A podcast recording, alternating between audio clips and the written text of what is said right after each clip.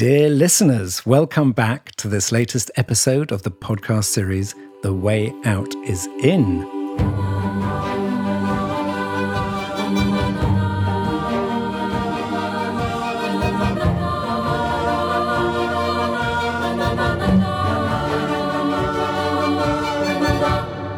I'm Jo Confino, working at the intersection of personal transformation and systems evolution. And I am Brother Phap Huu, a Zen Buddhist monk, student of Zen Master Thich in the Plum Village community.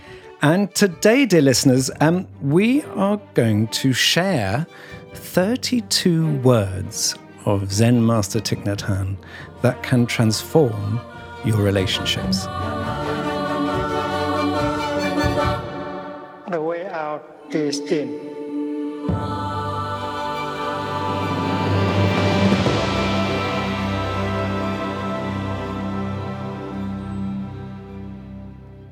Hello, everyone. I'm Jo Confino. And I am Brother Phap Huu. Brother, how are you? I haven't seen you for a couple of weeks. Yeah, I'm doing really well. Um, we're in the midst of our rains retreat. It's been raining so much in France, and um, it's very calm. We're halfway through our rains retreat, over 40, I think we're on day 47 of our rains retreat. Yeah. Great.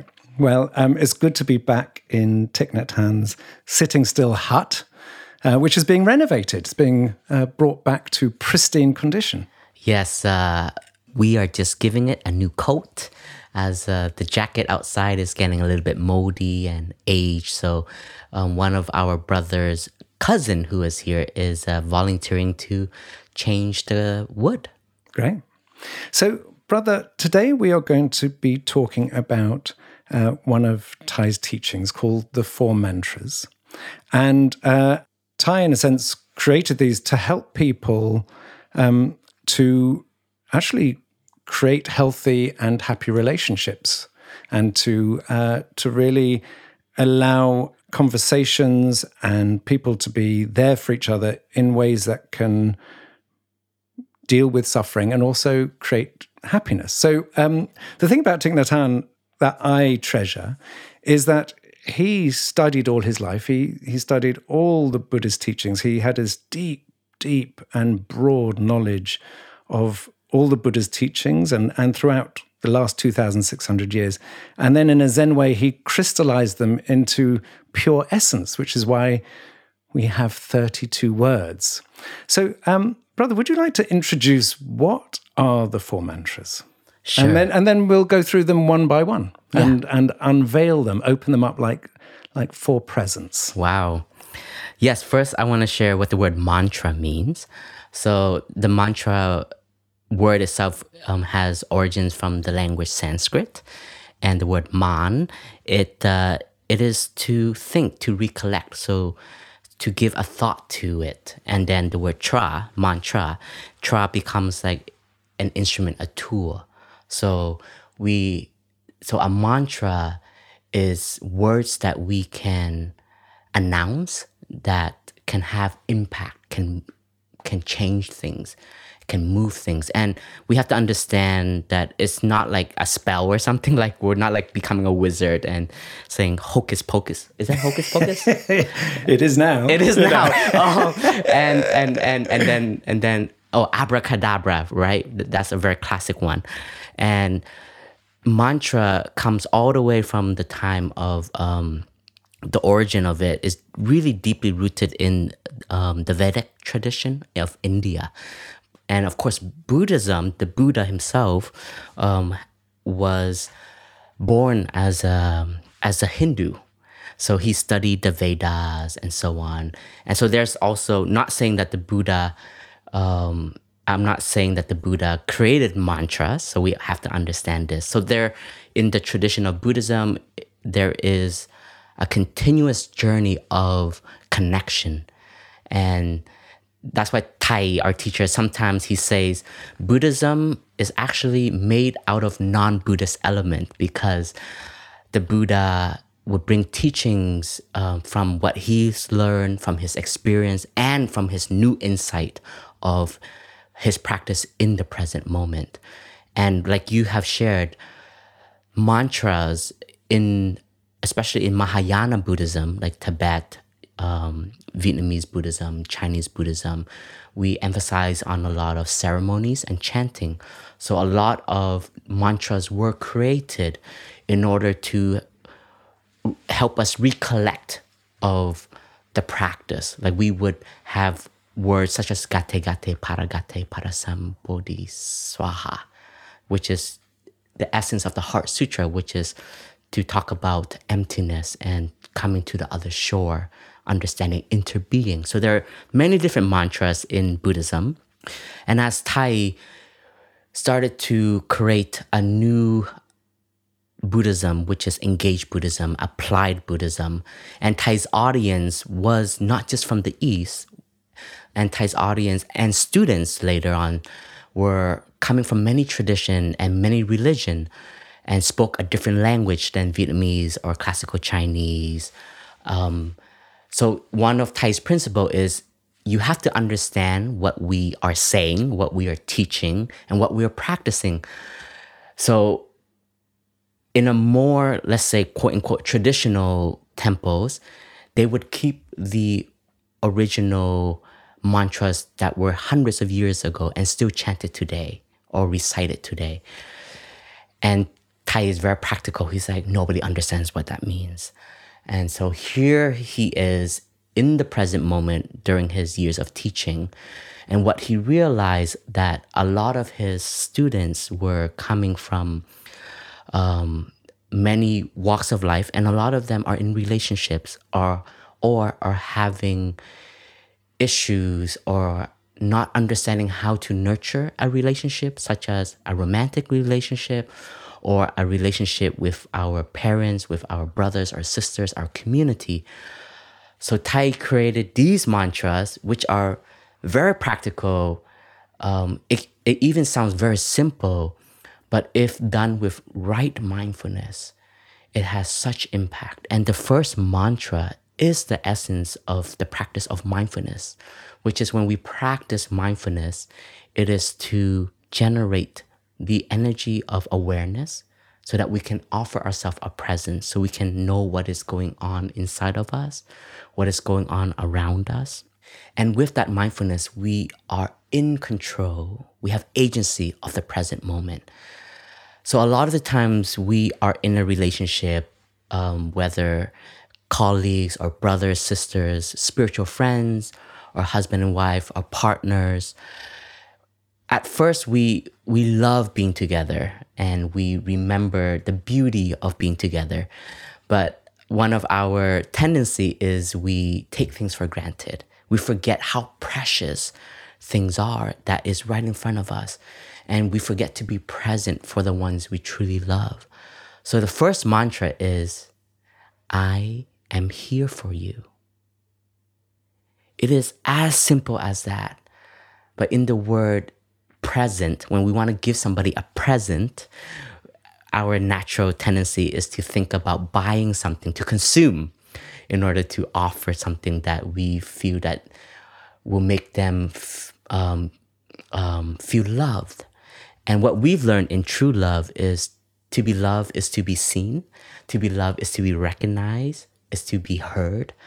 And one thing that is quote unquote, I would say is free, but it can also, if you say time is money, then maybe it's not so free. but if you have that view, but the real practice of true love, first and foremost, is learning to be there for one another. So the first mantra is I am here for you. Thank you, brother. And you know, what you speak is such a deep truth because what I've learnt from being in Plum Village is it's about one's presence, as you say, not buying presence. And presence is about um, it's it is actually at the heart of mindfulness and Buddhism, which is deep listening and, and compassionate speech. It's saying actually, I am really, I am here for you is actually what we all want to hear. Is we all want to know that actually the person we love is truly there for them. So um, the other thing, brother, is a, a lot of relationships. I, I remember someone describing their, you know, that, that there's a honeymoon phase in relationships, isn't there? Where, as you say, where everything's beautiful, everything's wonderful. Although one person once described their wedding as a, a Hawaiian sunset, which is it went down very quickly. But but,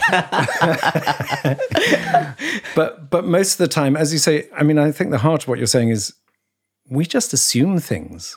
When we're close to someone, we take each other for granted. We don't actually just notice. We stop noticing the little things. We stop noticing what it is someone is doing that is uh, generous, what, some, what someone's doing that is making them happy. We, we just stop noticing. Yeah, and it's so easy to also be carried away by the rhythm of life if we are working and if we are um, managing a whole team, a whole company, a whole organization, we fall into the trap of like, if I don't do it, nobody will do it. And also the practice, I am here for you, is not just for the ones outside of us, but it's also a practice for yourself. And I just practiced this um, two days ago. We have in the Upper Hamlet, we have um, a culture during the Rains Retreat after 45 days, we we allow ourselves to have two full days of lazy days. So traditionally, we only get one day, but this time we um, we extend it to two full days, no meditation, um, no schedule, and it's a real practice of just resting, learning to drop everything that we are doing, and just be there for yourself and be there for others. And I always fall into a trap when I see a lazy day. I always say, amazing. I got, you know, 12 hours to work. I got 12 hours to, to catch up on to things. catch up on things. Four hours to do the things that I said I was going to do two years ago, right? We all have this habit and we all fall into these kind of traps. And so we preoccupy ourselves. And as we were entering into the first lazy day, the night before, I started to plan. You know, I was like, okay, I need to do this, this, this, and that. And it's almost Christmas, right? We're we're we're we're in like the holiday season, and I was like, why, why don't I just give myself to forty eight hours of just doing what I really like to do, which is first and foremost, nothing, drink tea, um, second, exercise. Third thing, listen to some music. Fourth thing is, you know, go for a walk in this beautiful monastery that uh, that I'm a part of. And so we even forget to treasure the wonders around us. And so to practice, I am here for you is not just for another person, but it's also a practice for oneself. And, and brother, that is true, of course, of all the mantras, and in a sense, all our behaviors. Is that if we can't give it to ourselves, how can we give it to someone else? So that is, I think, translatable to so much in life. That if we don't have a capacity for something, how can we offer it to someone else? Um, and brother, but let's you you you know when you you nailed it, particularly on presence. You know, we we talk about being there is about not doing something but it's a it's a feeling, isn't it? Someone knows that they can trust you, that you have time for them, that you're listening to them, and in that that there's love present. Now, when I came to Plum Village, in a sense, why I have stuck with Plum Village, I don't mean stuck in the sense of why, but why I'm still here and why I care so much about this community is because it it generates presence.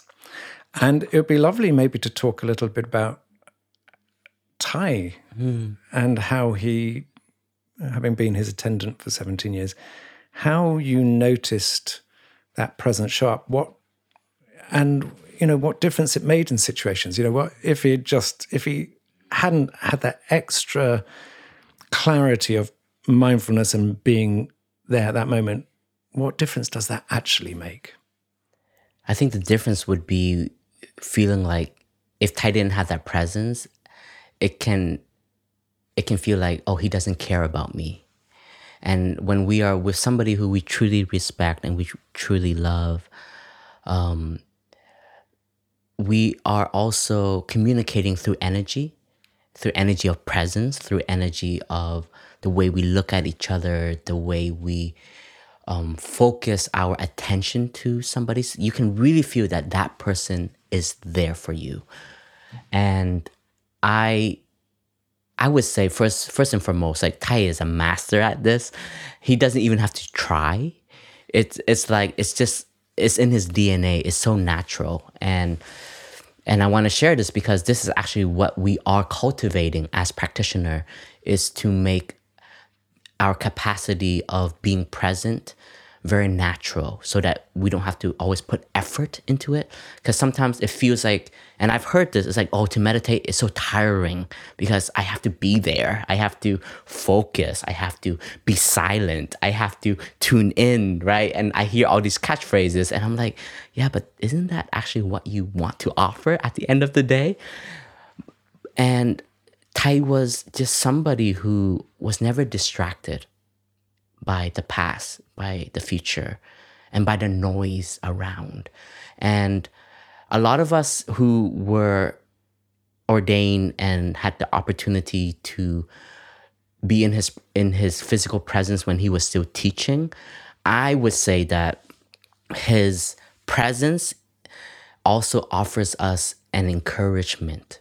Like when he's there for you, through his Dharma talk, he looks at you. He really looks at you. And many people have said during a Dharma talk, like there's like 800 people, or there's like 1,000 people, or sometimes just 400 people. But we feel like, oh, he's talking to me. Like Thay is talking to me. And everybody has a story like that. Like, wow, like Thay really gets me. Like Thay really understands me. And I I think it's sometimes it's just his way of being so present that he looks at you, that you feel that you're so seen that you are alive because somebody is recognizing your existence. So as a teacher, you know, Thay doesn't only teach through words, but he's teaching through bodily action. We call this the Dharma body. And we also call that the Dharma body. The Dharma body is a teaching body. So the way we move, the way we open the door, the way we would write on the whiteboard or um, erase what he has written. Sometimes it's like the most Zenist thing ever. It's so simple, but there is so much presence. And I, re- I always remember Brother Phap Linh, Brother Spirit, saying that one of his like deep moment in Plum Village when he was still very skeptical and he started to believe more was when he saw Thay Porti he said the way Thay Porti, he was the most freest person ever. So in true presence, you are free because you're not being distracted, you're not being carried away, and you are just there for the person you love. And in our modern time, this is probably the most advanced training because we are so distracted. There is so much noise, there's so much information and the, the seed of fear, anxiety, worries, um, even worrying for the good the goodness of life can make us lose ourselves in the present moment.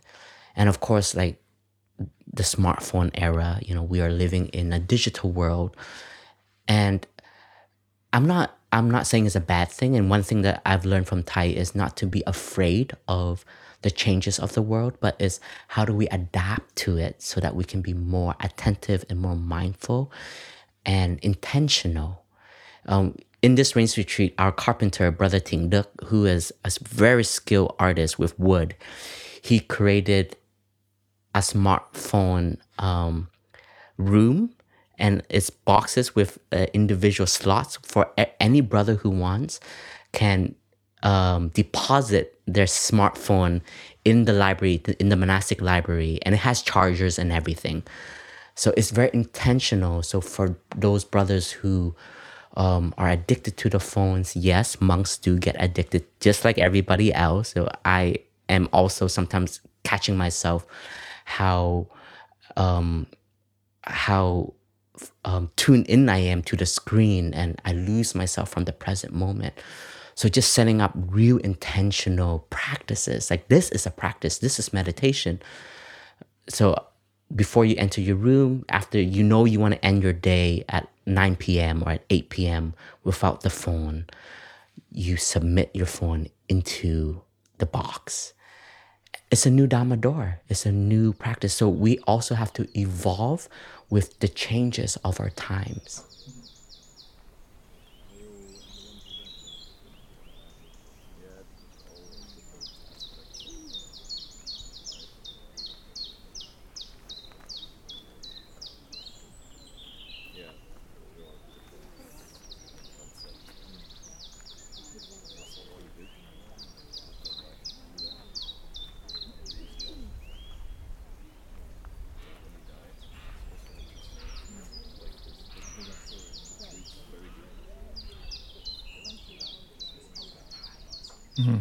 Thank you, brother. And one of the things as you were talking, um, that was sort of very much in my mind was was sort of being a refuge for people.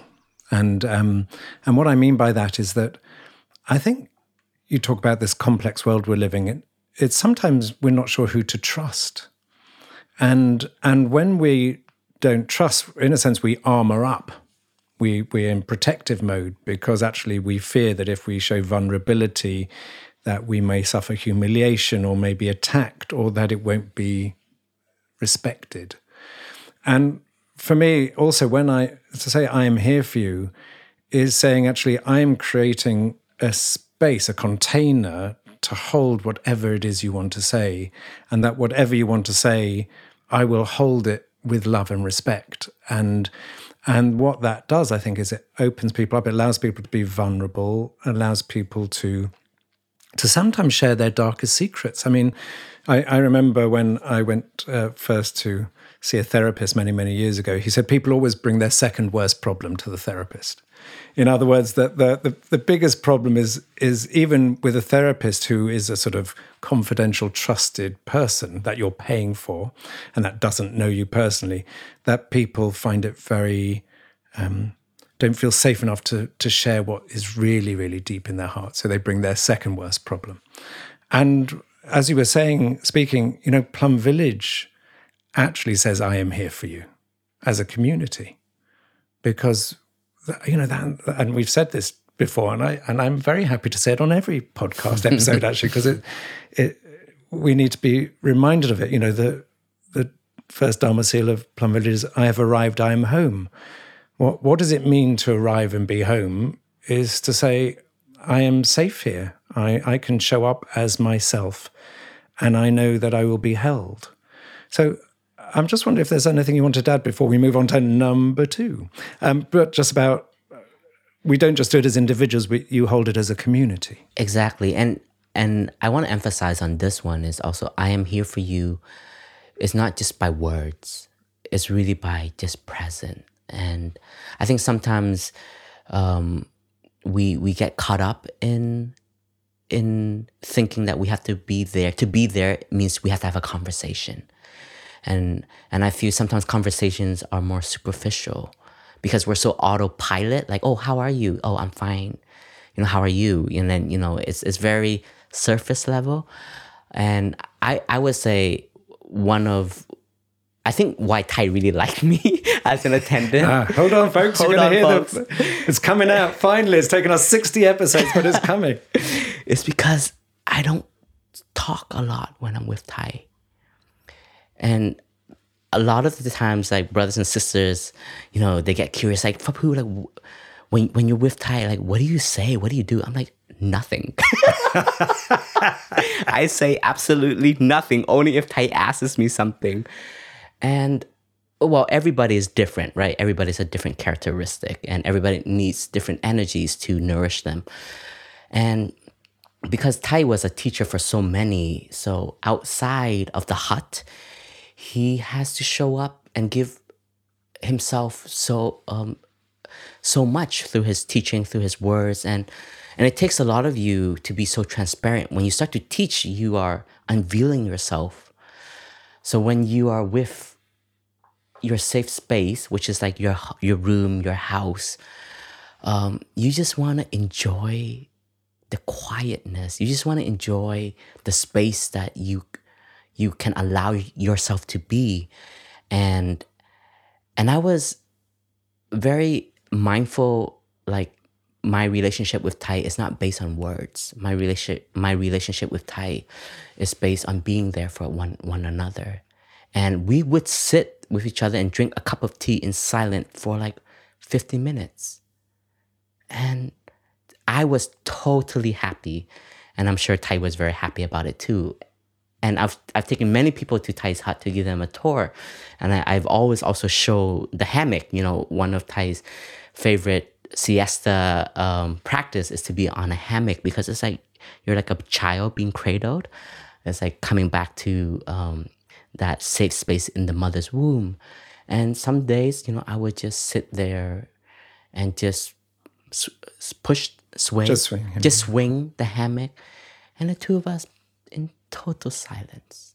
From time to time, Thay would check in, but I I just want to share that um, what I appreciate in this practice is to overcome the also the anxiety of um, inferiority complex because i think sometimes when we feel we're less than we want to speak more we want to say more we want to be heard and that also is a loss of energy so it's I, have learned that you know i am here for you. Is more than words. Mm, beautiful. Thank you. So number two da da da da da. So number two brother is i know you are there and i am very happy. I love this one. I I think because I do it more than I am here for you. I, I guess um, I I just appreciate so much um, people who supports me. You know, one of my my my name that I was given was uh, when I became a monk was Dharma friend, and so friendship is something that I've always been interested in and cultivating and learning um, very deeply about it in my own journey of becoming my own friend and then recognizing the friends that are around you to support you. And so I know you're there and I am so happy, or I am very happy, is also mindfulness, the recognition of the love and support that you are getting. And it's to honor that because once again, we will take it for granted. We will forget that the person that loves us is there for us. And the practice of mindfulness is to always shine that light that you're not alone and that there is love around you. But if we do close our hearts, we will not be able to tap into the love and the support that is around us. And I know you are there, and I am so happy. It is also to identify that that that person is a reality. They're not an illusion. They're not a wishful thinking. And I think a lot of us, our original fear Thay speaks about is, you know, the moment we are born. Like we we have to survive. It's our first breath that we are taking in for ourselves. And and suddenly we're cut off from love, which is our mother, the, the umbilical cord, right? And some of us growing up with our mother who is very loving, we we we have that enoughness and then there are those who don't and so we don't feel enough and so we are always seeking for love. And sometimes love is in front of us but we don't recognize it. And we're still searching and we will keep searching because that is that is a deep desire the original desire. And therefore uh, we can go in circles and be a victim, a slave to desire. But if we know how to stop and if we really just recognize the conditions that are there for us and to say, I know you're there and I'm so happy. And it's not just humans, it's also nature, it's the cosmos, it is the food in front of us. You know, even the electronics of today. You know, sometimes how how lucky it is that we have this technology to transmit these teachings, these conversations, and so on. So I know you are there and I am very happy is a foundation of gratitude. And I remember one time walking with Thay, you know, Thay stopped and it was in the evening and Thay saw the full moon. And we just took a very long pause and we just admired the moon. And in that admiration of the moon that is present, it is the practice that I know you're there and I am very happy. So, brother, I was just with my wife Paz in Athens, and um, and I had this sort of insight, which is unfortunately not as uh, impressive as uh, Thay's insights, but um, I was walking around Athens, seeing these beautiful old buildings that have been preserved, and what came to my mind was, you know, that someone, an architect, had created those buildings out of love. You know, they're, they're, they're not standard buildings, you just knock them up and uh, they're 10 a penny. They're, you could tell that each one had an individual flavor. You could tell that there was, that person who had designed it and created it had beauty in their mind. And I had this real sense that I know you're there and I'm happy for you. Actually, also goes both ways and not just in the human world. So I I w- could imagine myself easily in that moment.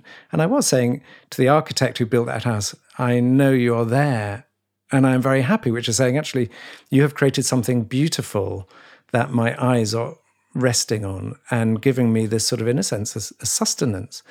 And also recognizing that the architect, even though they're long dead, maybe by hundreds of years, could also in that moment feel that and could, in my mind, say, I know you are there and I am very happy because you're appreciating what I have created and is still there and, and has been looked after and nourished. So there was this deep sense of that those two things go naturally together. And actually, it's we that whenever we truly appreciate something, that actually we're giving permission for that other person to feel that same appreciation. Um, so that was a sort of uh, that was a real insight for me about how to how to see all sorts of things in life. Um, and brother, I just want to go sort of a bit deeper into this, which is that when we say "I know you're," well, actually, it's following on from what I'm saying. When you're saying to someone, "I know you're there," and I'm very happy, you are giving someone a gift, but you're also receiving that gift. Yes, you're receiving that gift because you're mindful of that person. And I know you're there and I'm very happy. You know, when you receive like a message like that, like it just makes you smile, right? So I was just about to say that whenever I've said that to people, people just bloom. I mean, like Thay's idea of a of a of a something that's flower, you know, flower that bl- blooms. They just immediately they because if it's said with that quality, it's like the sun and the rain and the minerals. Anyway, sorry, I interrupted no, you. No, no, was, no. That is exactly it. Um, Jo. I know you're there and I'm very happy. I know you're there and I'm very happy. And Kata. and Kata's here. I know you're there and I'm very happy. And to all the all of the listeners, I know you're there and I'm very happy. It is it, it is also we need nourishment in in love, right? Like in friendship, in community this is nutriment that we can always um, feed each other, which is just to recognize that that person exists. And so this these are word of I know you're there and I'm so happy, but there are also actions that also provides this. So I'm Vietnamese and part of the Vietnamese culture is we don't say I love you it's, it's, it's, very awkward for us to say that. Like this was brought from the West to us. And our way of appreciation is showing through action though. So it's like um, when you like like in the monastic culture, when you appreciate so much your elder brother or sister and you see them work so much or they just offer a class and they're eating lunch with you and a way to to express gratitude it's just bowing and taking their plate and bowl and washing it for them. Is as simple as that. And it's also an expression it's like, thank you so much for offering the class this morning. This is the least I can do. It's as simple as I'll just take your bowl and plate and I'll clean it for you. So I know you're there and I'm very happy. It's also not just through words, but it can be shown through action. And sometimes a hug is is um, the mantra itself. Like, I know you're there, and I'm so happy. And I remember, um, I remember one time, like, I was I was with Thay, and we were attending, um, and he was. It was a very busy day. Thay had a lot of interviews, and he had a lot of guests in this little hut that we were in and we surpass lunchtime. Thay is actually very good at meals. Like he is so consistent. Like breakfast, lunch, and dinner is is is a habit that he has created to keep his um, his routine. And that day we totally surpassed. It was like 1.30. We usually eat at twelve thirty. And normally, like the attendants, we don't eat Thay's food. We don't we don't share the same um, um, dishes. dishes, right? Because Thay also had a, a more sp- special diet for his health and at his age. But we would have to go all the way to the um, to the dining hall, get our food, and come all the way back. And Thay was so aware that because Thay was busy, so the attendant was very busy, and because Thay was having all these guests, I didn't have time to go get food. So as I was putting on my shoes to about to go get food, Thay saw that and Thay said, "Phap Huu, stay." You, you don't need to get food. You're going to share with me today.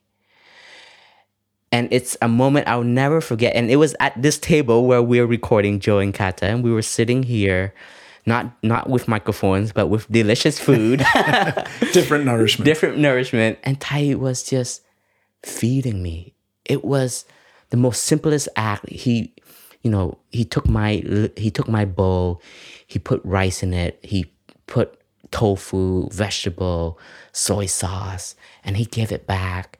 And as I was eating, he kept feeding me more and more and more. And just that, like, to today is like, it's like, thank you, Thay, for offering love in the most simplest way ever. And it's for me, that's very intimate. Mm-hmm. Beautiful. Well, I'm looking for the, forward to the day you serve me some food. will do, Jo. Will do, Jo.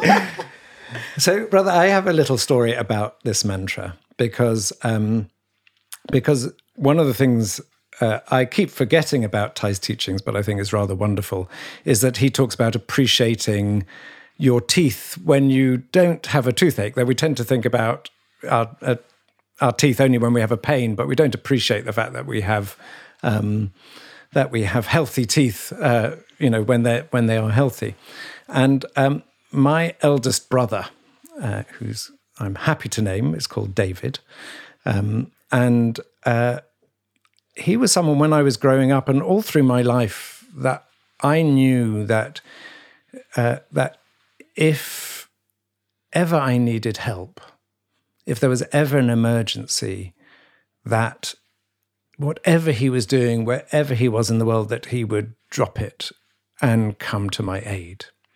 And and I know my other brothers, if they were to listen to this, say, "Oh, I would do, I would have done that too." What are you talking? So of course, uh, all my brothers would do that. But he's my eldest brother, and he had that quality for all of us actually. And um, so when I was in Plum Village one year, I bought him one of Thay's calligraphies, saying, "I know you're there." Well, actually, actually, there was a bit of a problem because I couldn't afford the bigger one. So actually, I bought him one which said, I know you're there and I'm happy. And then he complained because it didn't say very happy because Thay couldn't fit all the words on a smaller calligraphy. So, so anyway, it didn't backfire a little on me. but what I was recognizing was that actually I had never needed him in an emergency. There was no time where I felt, oh my God, you know, I need you. But I knew he was there for me, even though he didn't need to be there. And he was like a safety net because it meant that I, I went, I've gone, and still I would say that, you know, I've gone through my whole life with that knowledge, with that knowing that has allowed me to face into things because I, I know there's someone there who's going to back me up. And um, and I feel that, you know, going back to what you were saying about I am here for you, often we don't say these things. Yeah. And and what the mantras are so powerful is that they're a reminder that, as you say, you know, we don't have to say lots of things. We don't have to say, but just those words deeply felt, deeply meant with an understanding between two people, because he knows he has been that for me. It's not like he doesn't know. We know, but when things aren't voiced sometimes, even the most simple ways that, that, that it can slip through our fingers.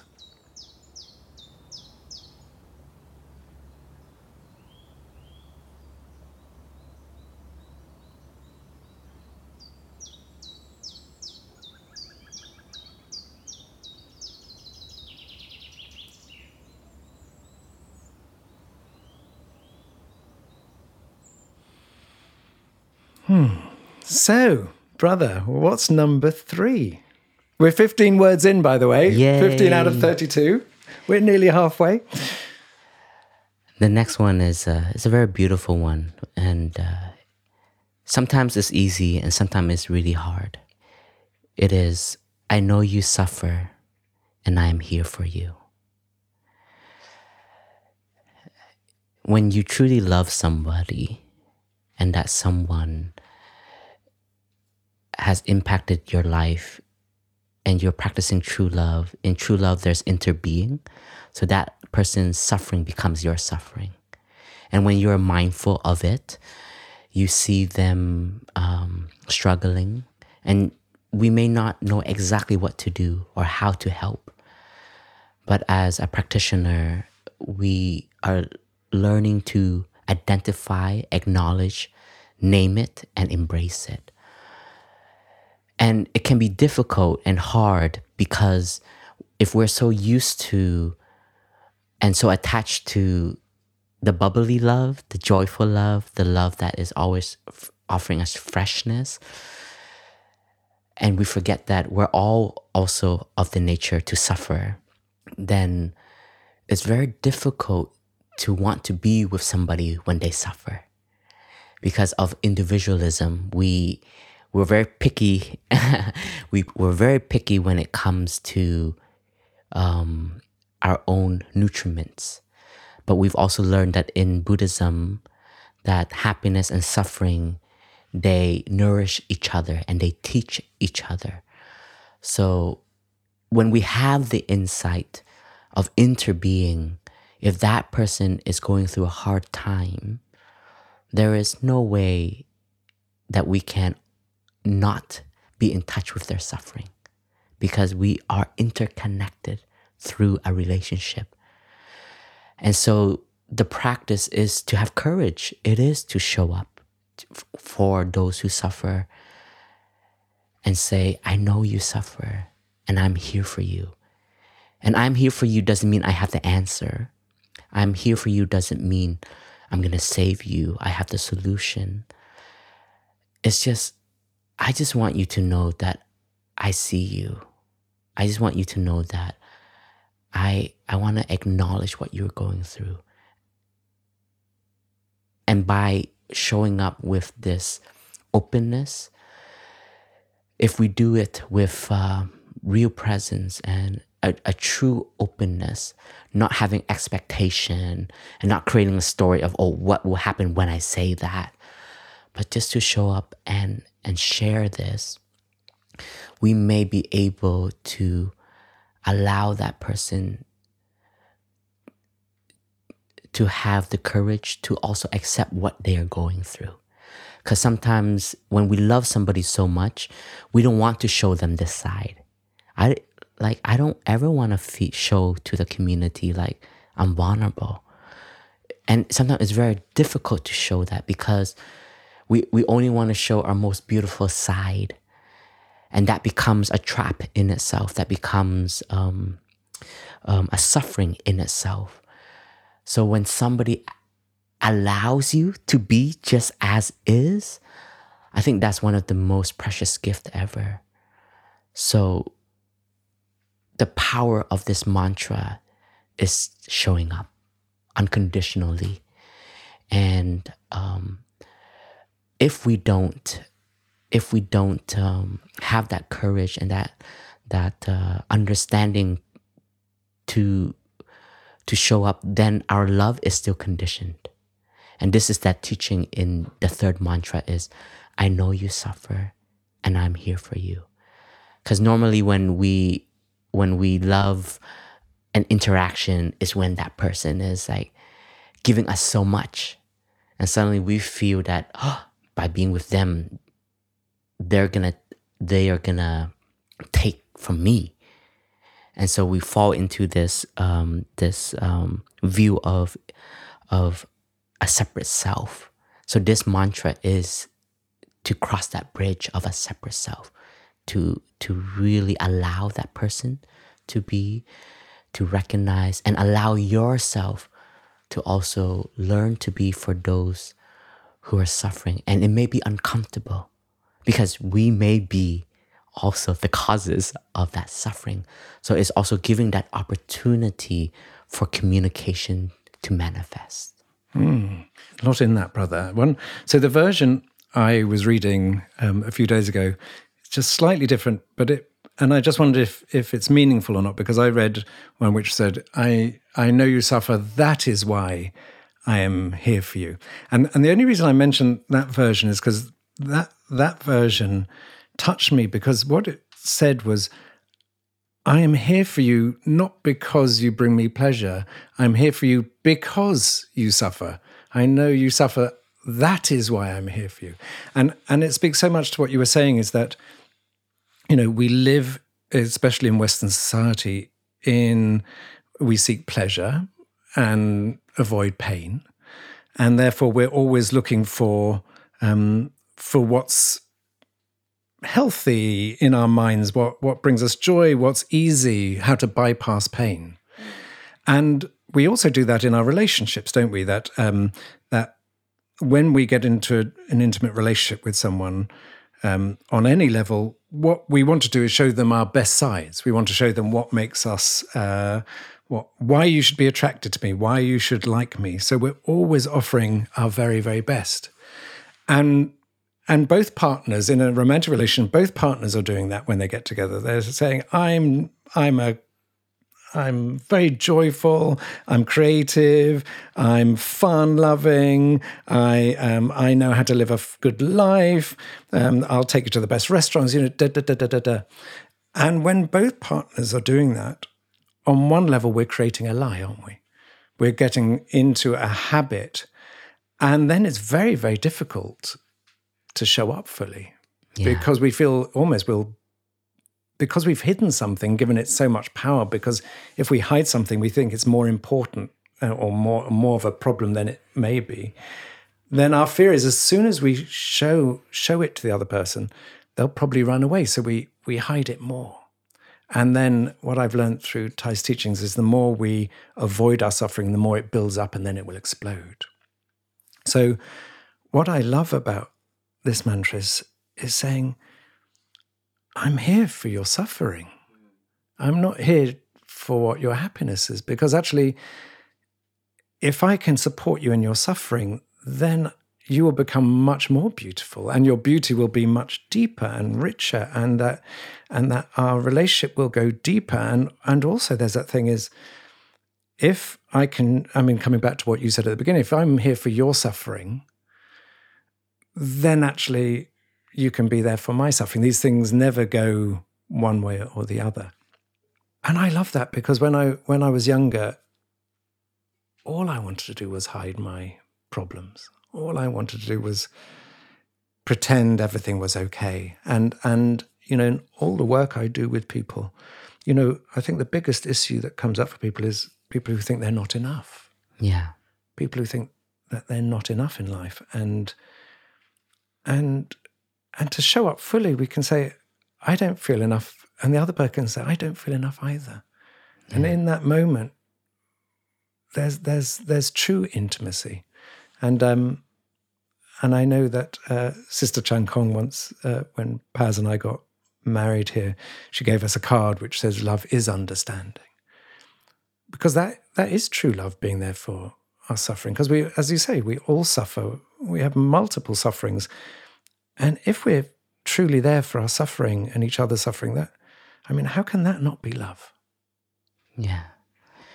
Yeah, this this third uh, mantra has also given birth to uh, a new mantra that I have, Jo. What is Dun, this? The dun, Is this a big unveil, brother? This is, um, and it goes like this: I love you to not consume you. I love you to show you and to let you know that you are enough. I love you to not consume you. I love you to show you that you are enough. And this has been my practice because um, sometimes in love, and this is a monk talking about love, by the way. and you may think like you know, like we we live uh we live with like trees and mountains only, but um, actually, you know, in a community there is so much relationship that that is actually even more challenging because I have so many relationship that I am and you live so tightly together. It's, not, it's so intense. and we meditate together, we eat together, we work together, we sleep in the same residence, we see each other almost 24 7. and sometimes, you know, it does seem like, and I, I've fallen into this, it's like love is like, oh, I'm in this community and it's, it's like a buffet. Like today, I'm gonna consume Kata, and then tomorrow, I'm gonna consume Jo. And I'm just gonna keep consuming, consuming, consuming Um, and then everybody's love or everybody's presence it becomes an object to to to chase after to run after. And so i've only touched this deeper presence of the first two mantra is when i've practiced more deeply the third mantra is to show up for the ones when they are suffering and I'm there because you suffer. And it's not it's it's not because I I want to just eat your happiness, but I'm I'm gonna show up so I can listen and and maybe by listening we're all reminded that we are enough in this moment. Brother, I love that. And I'll tell you what it brings to mind is that often we're adding to people's suffering through our behavior.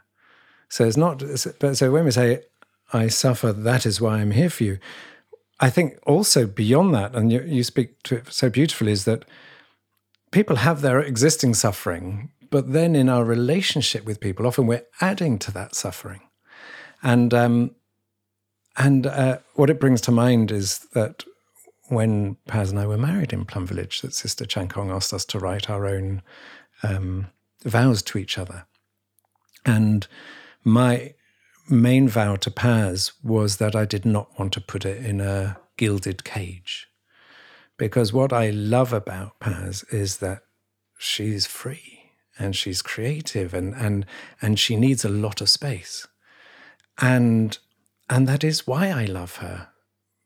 But actually, there's a part of me that's needy, that wants stuff, that wants to be acknowledged more, and that, in a sense, a part of me that would. I, I, was about to say this and I hesitate, but I'll say it because it, maybe there's an aspect of it that's true. A part of me that would love to have her in a gilded cage because then she would be mine. Then my neediness would allow me to say, actually, you're here for my needs. You're here to make me happy. You're here to sort of show me, help me to be creative. You're help, here to help me to feel free. Um, but actually, I know that if I were to put her metaphorically in a gilded cage, then I would destroy everything I love about her. And, you know, it's like taking a, a beautiful songbird that loves to fly through the sky and putting in a cage. And, and what's it going to feel? It's going to feel miserable. It's going to feel like, like it's like all the beauty of life has gone. Even if it can sing beautifully, it's not going to have the resonance of freedom. So I, I don't know if you that's partly what you mean, but but I really I really learned that so deeply, and I feel that a lot in people's relationships. That when we get together with people, beyond the surface love and uh, attraction or whatever, there's also often a neediness that arises, which is we're attracted to people that we think will complete us. And so, um, so if we are introverted, we might like to go out with someone who's extroverted because because they, in a sense, complete us. They through them we can live this life of um, partying or or or socializing. But then often what we do is then we because we think we want to own it, but we can never own what's in someone else, we then become resentful of it and then we attack it. And I see in many relationships that what people loved about their partner is then what they seek to destroy because they feel they can't own it for themselves. So I don't know. I don't know if that resonates to what you're saying or yeah. not. Well, what you just said is another calligraphy, which is is a deep practice, which is Thay has written, "In true love, there is freedom," and and this freedom is the inner freedom of us allowing to be who we are, but also to interbe with each other, as well as to um, have the time and space that we can carve out for each other to listen to our deepest aspiration.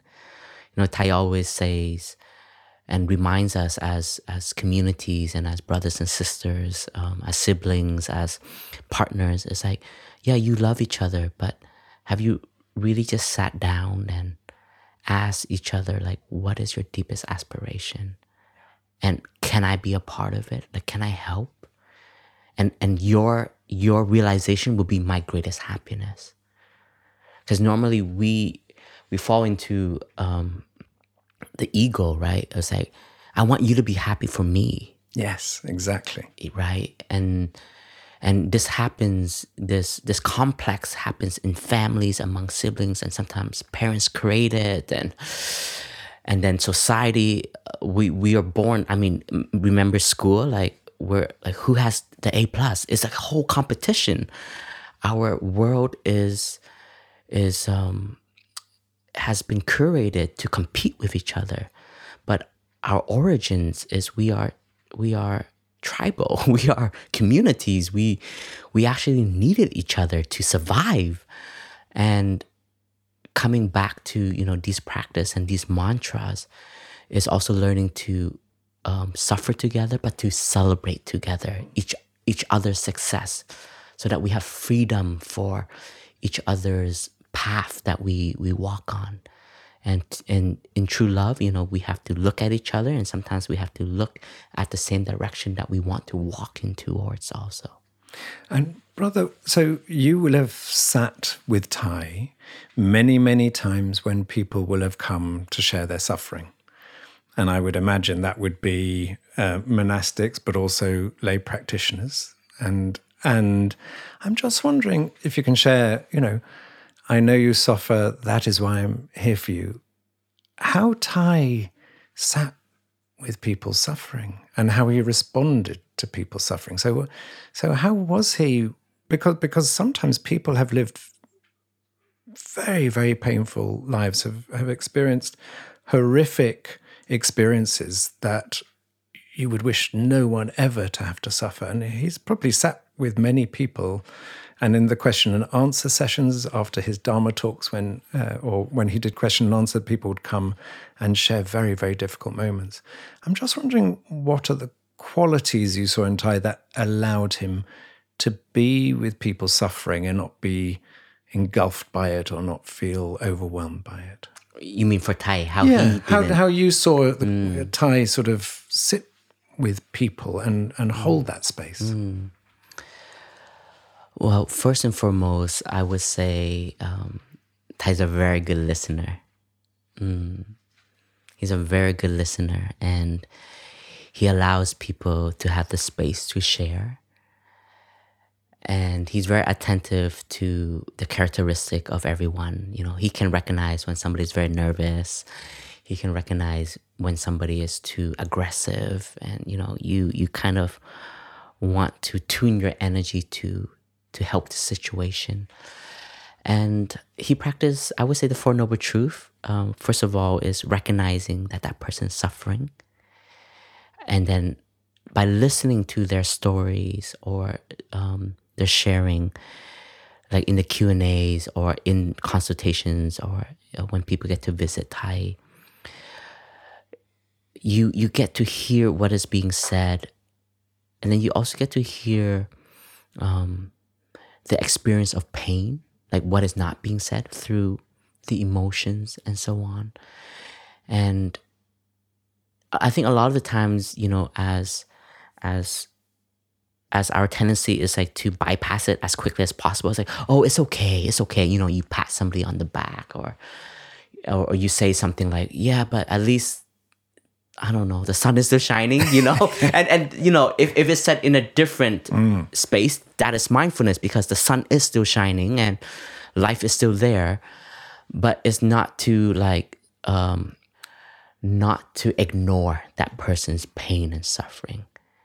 And especially if a Zen master ignores it, I mean, I think you that that's a layer of trauma right there. That's a layer of of suffering, right? But Thay was very skillful in listening, in holding space. And then the third, um, the, recognizing the, the second is the root of the suffering. So sometimes Thay can ask questions so that you can identify your root and then seeing a pathway and leading towards the path of transformation. So that is like the formula. Ta-da! and, and brother, you sort of you you add a very important point there, which is that I see a lot of the times when someone is suffering, what it's like a tuning fork resonates to other people's suffering. When other people feel that suffering, they want to close it down. So often, oh, the sun is shining, or it's not so bad, or have you thought of going on holiday, or is not actually, as you say, listening to the other person suffering. It's saying, oh, don't want to go anywhere near there. Let's close that conversation down. So actually, a lot of the time, or as you said earlier, to find a solution. So we either want to close the conversation down because we don't want to feel the suffering, or we want to offer a solution because we don't want to feel the suffering. But the art is to be present for someone suffering, just to hear it. As you say with Thay, just to be present for it first. Yeah. And what Thay would do afterwards is we would go for walks, um, take refuge in nature to kind of like um, ha- like exercise those energy that that we have received and we have given. And I remember sometimes like um, Thay and I, we would just like whenever I see him go to the coat hanging rack, I'm like, okay, we're gonna go for a walk because Thay needs to Thay needs to be out of the space where you know he just did so much listening and sharing, and and then changing the peg, which is like that energy may have been heavy, so we do something to balance it. You know, either go for a walk or just sit there, drink tea, just do anything to release that energy so that is also our our practice of bringing back balance to us calligraphy Thay would do hours of calligraphies as a way to just change the energy um, and it's not about it's not like ignoring what has just happened but it's just like we if we're just gonna sit on it for so long it might drag us down also so to have um, good habits, uh, good hobbies. Thay was a very good gardener. Um, so he had like a greenhouse with a lot of um, flowers and plants. So Thay would take care of it. He had at the Hermitage, he had a greenhouse um, of vegetables. So just just the things, and most of it is is is very is very physical. So I would recommend physical um, hobbies so that we don't stay in the in the thinking so much, in the mind so much.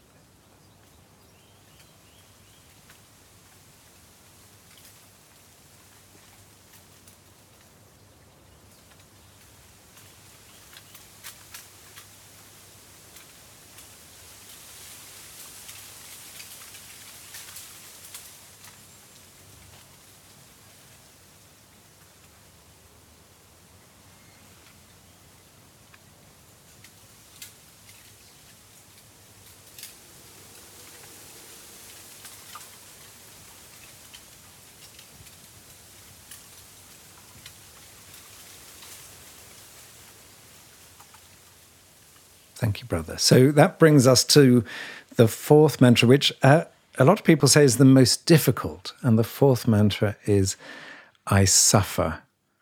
Please help. Why is that the most difficult one for so many people?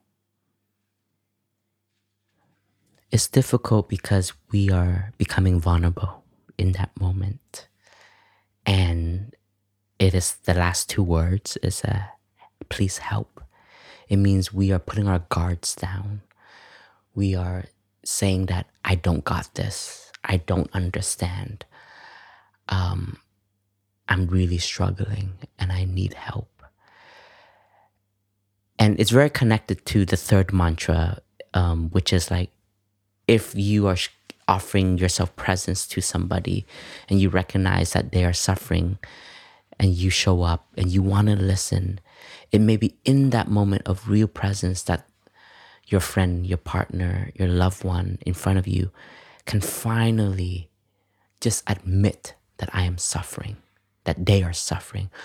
And it's hard because a lot of the times we want to punish the other person by showing that we don't suffer.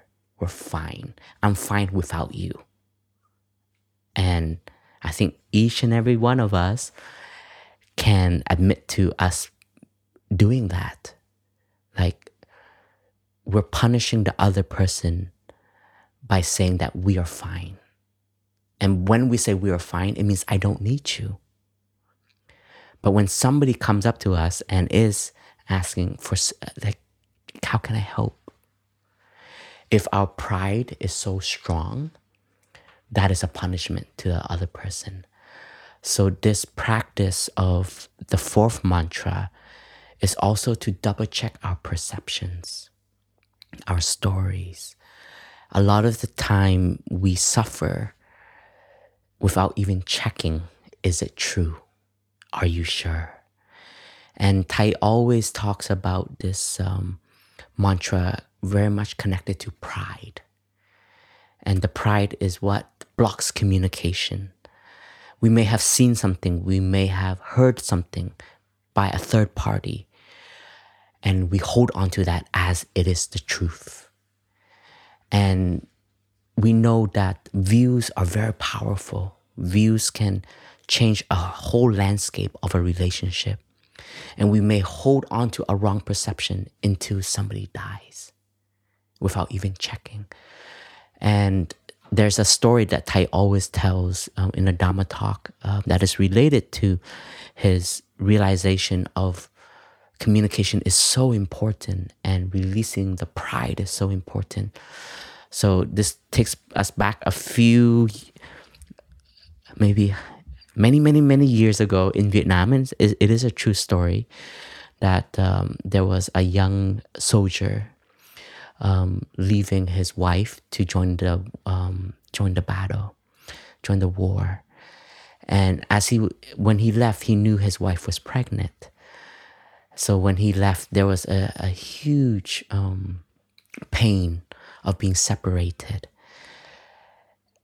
And fortunately enough, um, during his absence, um, the child was born healthy. Um, but the wife had to take care of um, the child alone. And this was before social media, before inf- uh, technology. So she never knew if if the father would ever come home, if her husband would ever come home. But she was very courageous enough to um, to be a mother that was so stable and solid for the son and never had any um, uh, complexes. And the son really valued that love. But one day the son came home from playing in the village and asked the mother, Mother, all of my friends have father. Where's my dad? And in that moment of shock, that question came out of nowhere. And the mother didn't know how to um, how to explain to such a small child, uh, four or five years old, uh, and explaining about the war and and wasn't even sure to give him hope or not if if if the father will come home because that can be a great suffering later. So in that moment, you know, there was um, there was no electricity back in the day, but there was lamps, and so she pointed to the, her shadow, and she said, This is your father. Say hello to your father. And the child was very obedient. Oh, hello, dad, you know.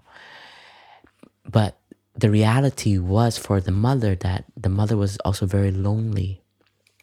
So there were evenings that the mother would speak to the shadow like she's speaking to her husband, and the child saw this. And fortunately enough, the the husband survived the war, came back, and he came back, and this uh, the child was uh, four or five years old. He was so happy, and the, when when the two of them met each other, um, the husband and wife, they embraced each other. And in the Vietnamese culture, the first thing you do when you have happy news is you announce it to your ancestors. So we have an ancestral altar in every Vietnamese household, even till today. It's a beautiful culture and tradition that we have upheld. And the wife um, would go, she went to the market to buy new flowers, food, cook a nice meal to present to the um, to the ancestors and to share uh, the first meal together as a family. So during her absence, the father was very excited to see his son, and he kept trying to ask his get his son to say, "Call me daddy," to call him father. And in that moment, um, the son said, You're not my dad. My dad comes every evening. And I would see mother speak to daddy every evening. And when my mother stand up, he stand up. When he sits down, he sits down. And when she lays down, she, he lays down. When he, the father heard that, his world just collapsed. So he felt that his wife has betrayed him, his sacrifice for the nation, and here he is his wife cannot be faithful. So he was very angry. So when the wife came home, he didn't let um, her um, prostrate to the ancestral altar because he felt that she doesn't have honor anymore. And what he did was he drowned himself in alcohol, going to the bar.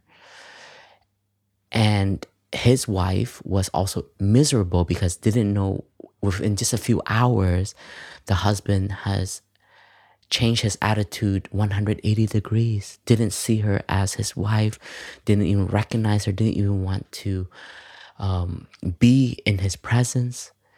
And so she suffered so much and she couldn't withstand it for a few days, a few weeks. So she committed suicide and she, she threw herself into the river. And this was such a tragedy when the the village um, her, um, found her body, they found him at the bar and told him that you know your wife had had jumped in the river, and he came home to be there for the son. And in the evening, when they lit up the lamp, the little boy finally said, "Mister, Mister, that's the daddy. He comes every evening." And in that moment, the father realized that he's had a wrong perception the whole time. And Thay would always add on the teaching element to this is that's why deep listening and loving speech is so important. If the wife suffers so much, knew how to ask, what happened when I left and I come back? Why did you change? What did I do so wrong? Can you please explain to me? Can you can, can't you recognize I'm suffering? Can you help me understand the situation? And if the husband was intelligent and and has somebody to show him a way to handle this what he has heard was to check is this perception correct was to ask the wife when you were gone our son said this is this true and only then can a bridge of communication um, be open. But here, both sides had their pride, kept silent, wanted to suffer on their on their own. One is to drown himself in alcohol. The other is to be miserable and drown herself in stories and in thinking and in procrastination and just be in such misery to the point that doesn't want to exist anymore. So the fourth mantra is to help us rebuild communication. It's like if some if if somebody else did this, it wouldn't matter. But it's because you who I truly love said that, it hurts me so much. And that's why this fourth mantra is so difficult because it demands us to let go of our pride. It requests us to put down our shield, our barrier, and just to show the other person that I'm not doing okay. And I I think in our society in our society we don't value that, right? We don't value um, vulnerability. We the image of a leader or of a strong husband or strong partner, wife, or and so on is very successful, very stable. You know, um, I, I can do anything, and and this image, this stereotype has been um, ingrained in us now. Yeah. Well, brother, you should be a full time storyteller. I was, Thank I you. I was sitting there feeling very emotional, actually, at that story.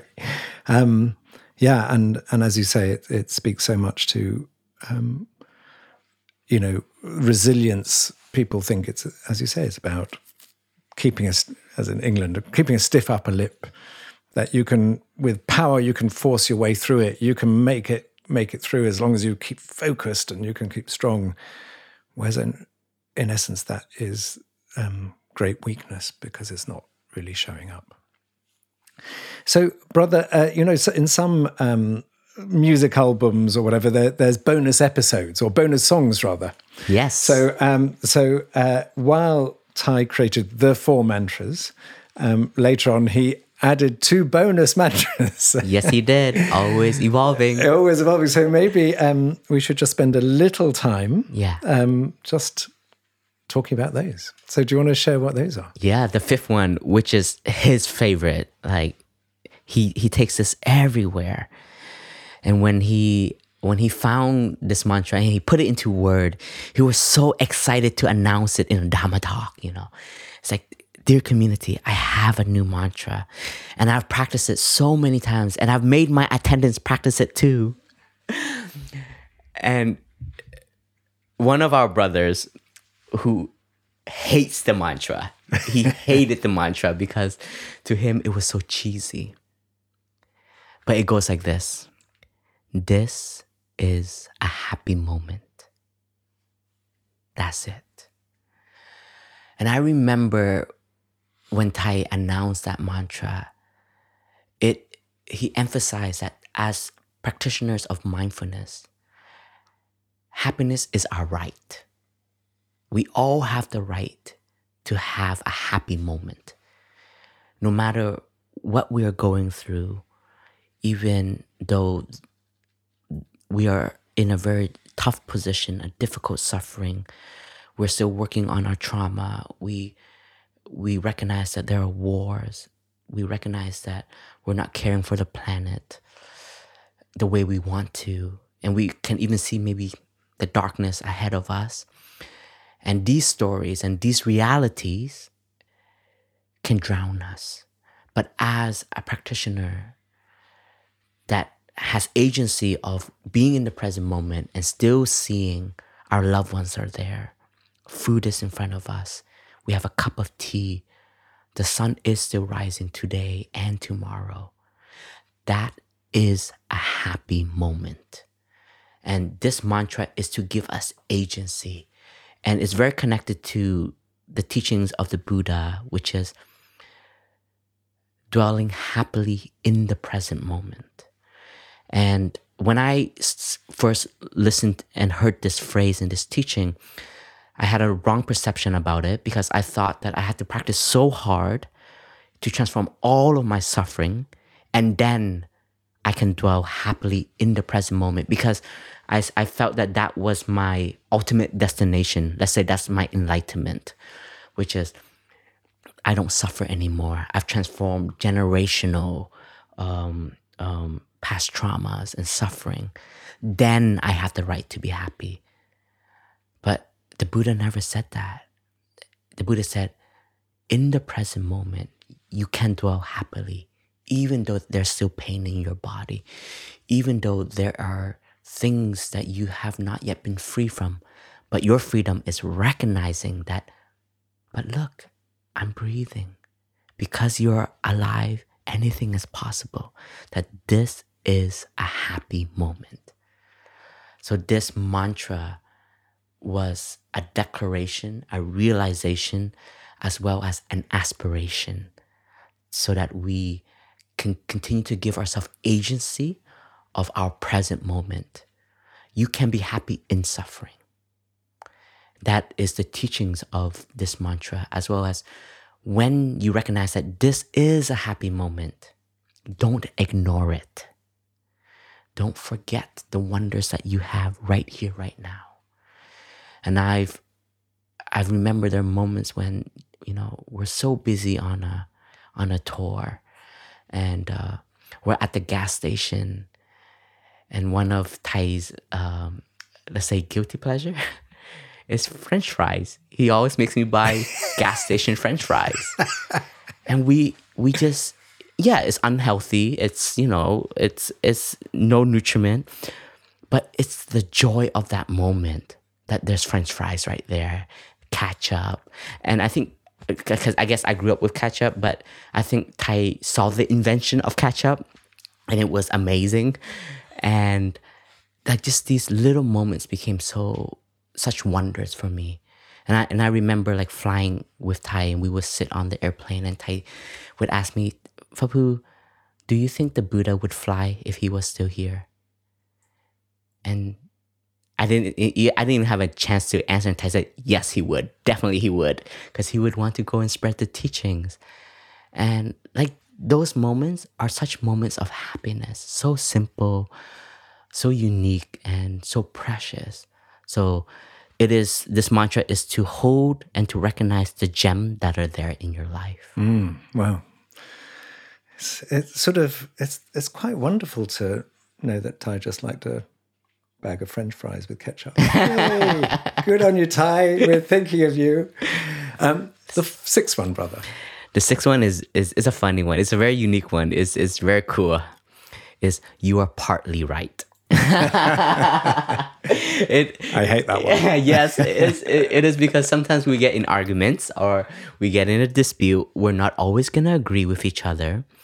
And when we don't agree with each other, we think we are only right.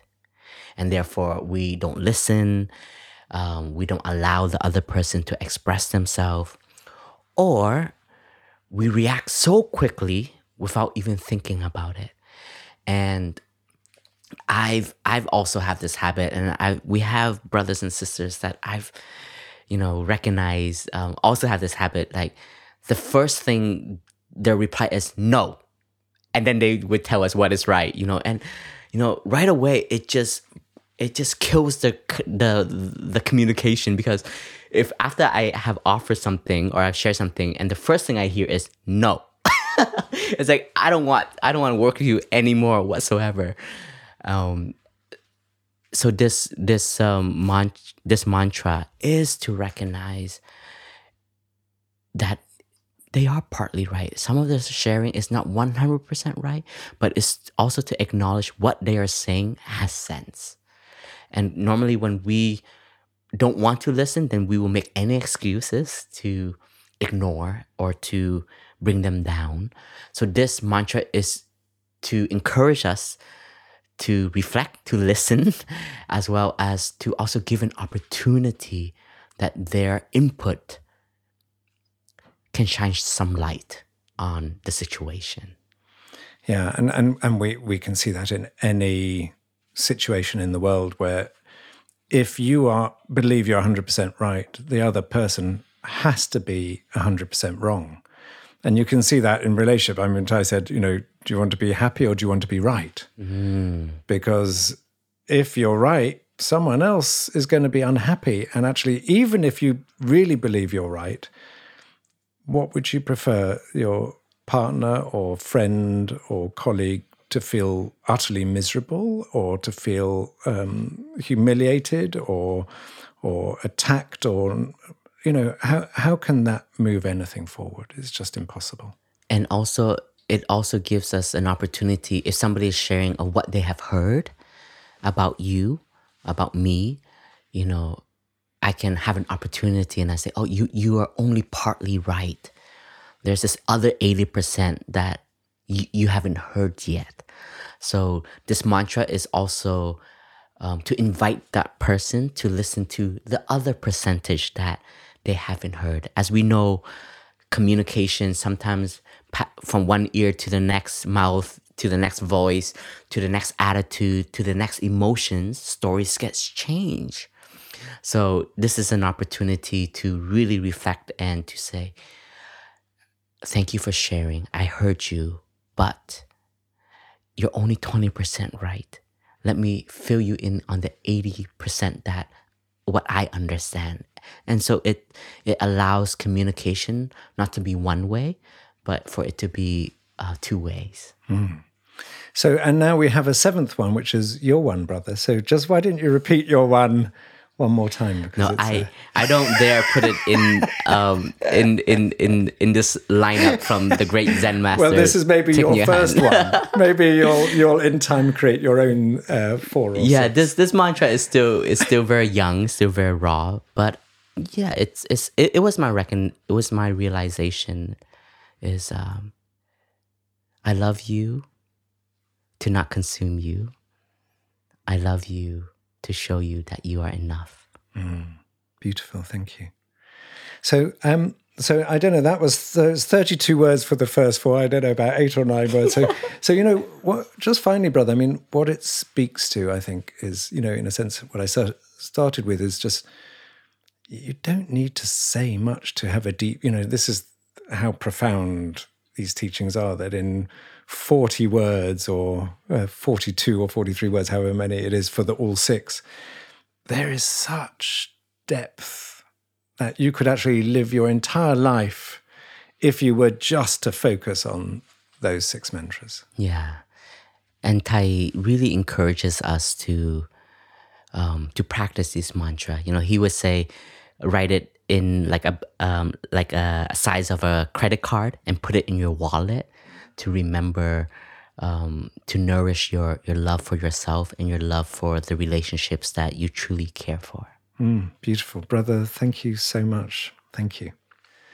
So, brother, often we have a, mm, uh guided meditation at the end, but why don't we now just um, recap and just um, maybe everyone can be just sit down and, uh, or whether you're standing, is just close your eyes for a moment or just just be present and um, maybe Phap Huu, you'd like to read the six mantras again and let it just sink into us. Let it just sink in.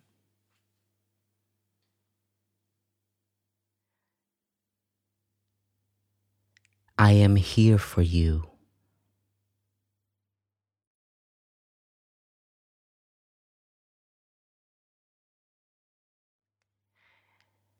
I know you are there, and I am so happy.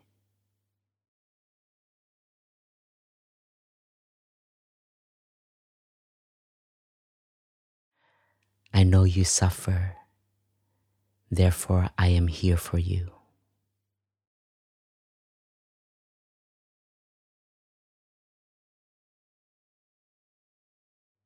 I suffer. Please help.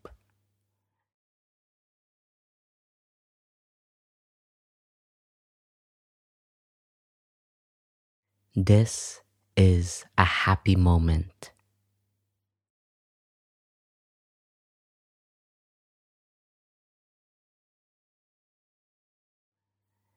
You are partially right.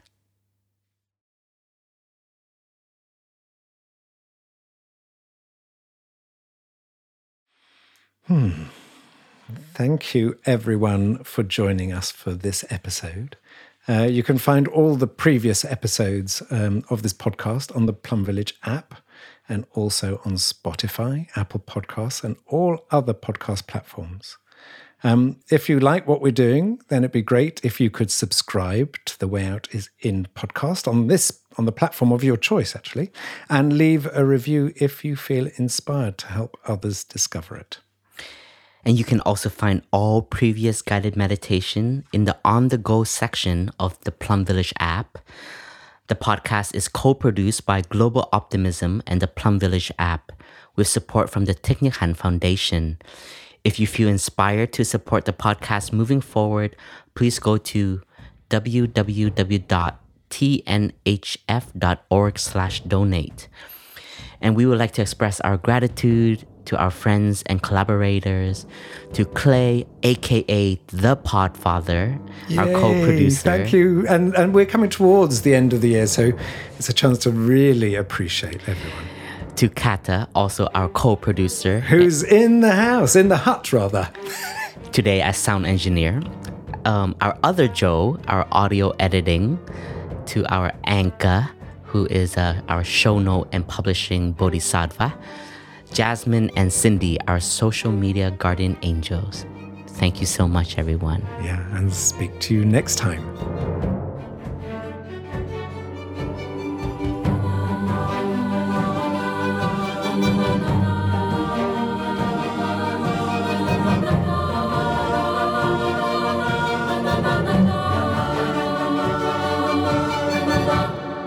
The way out is in.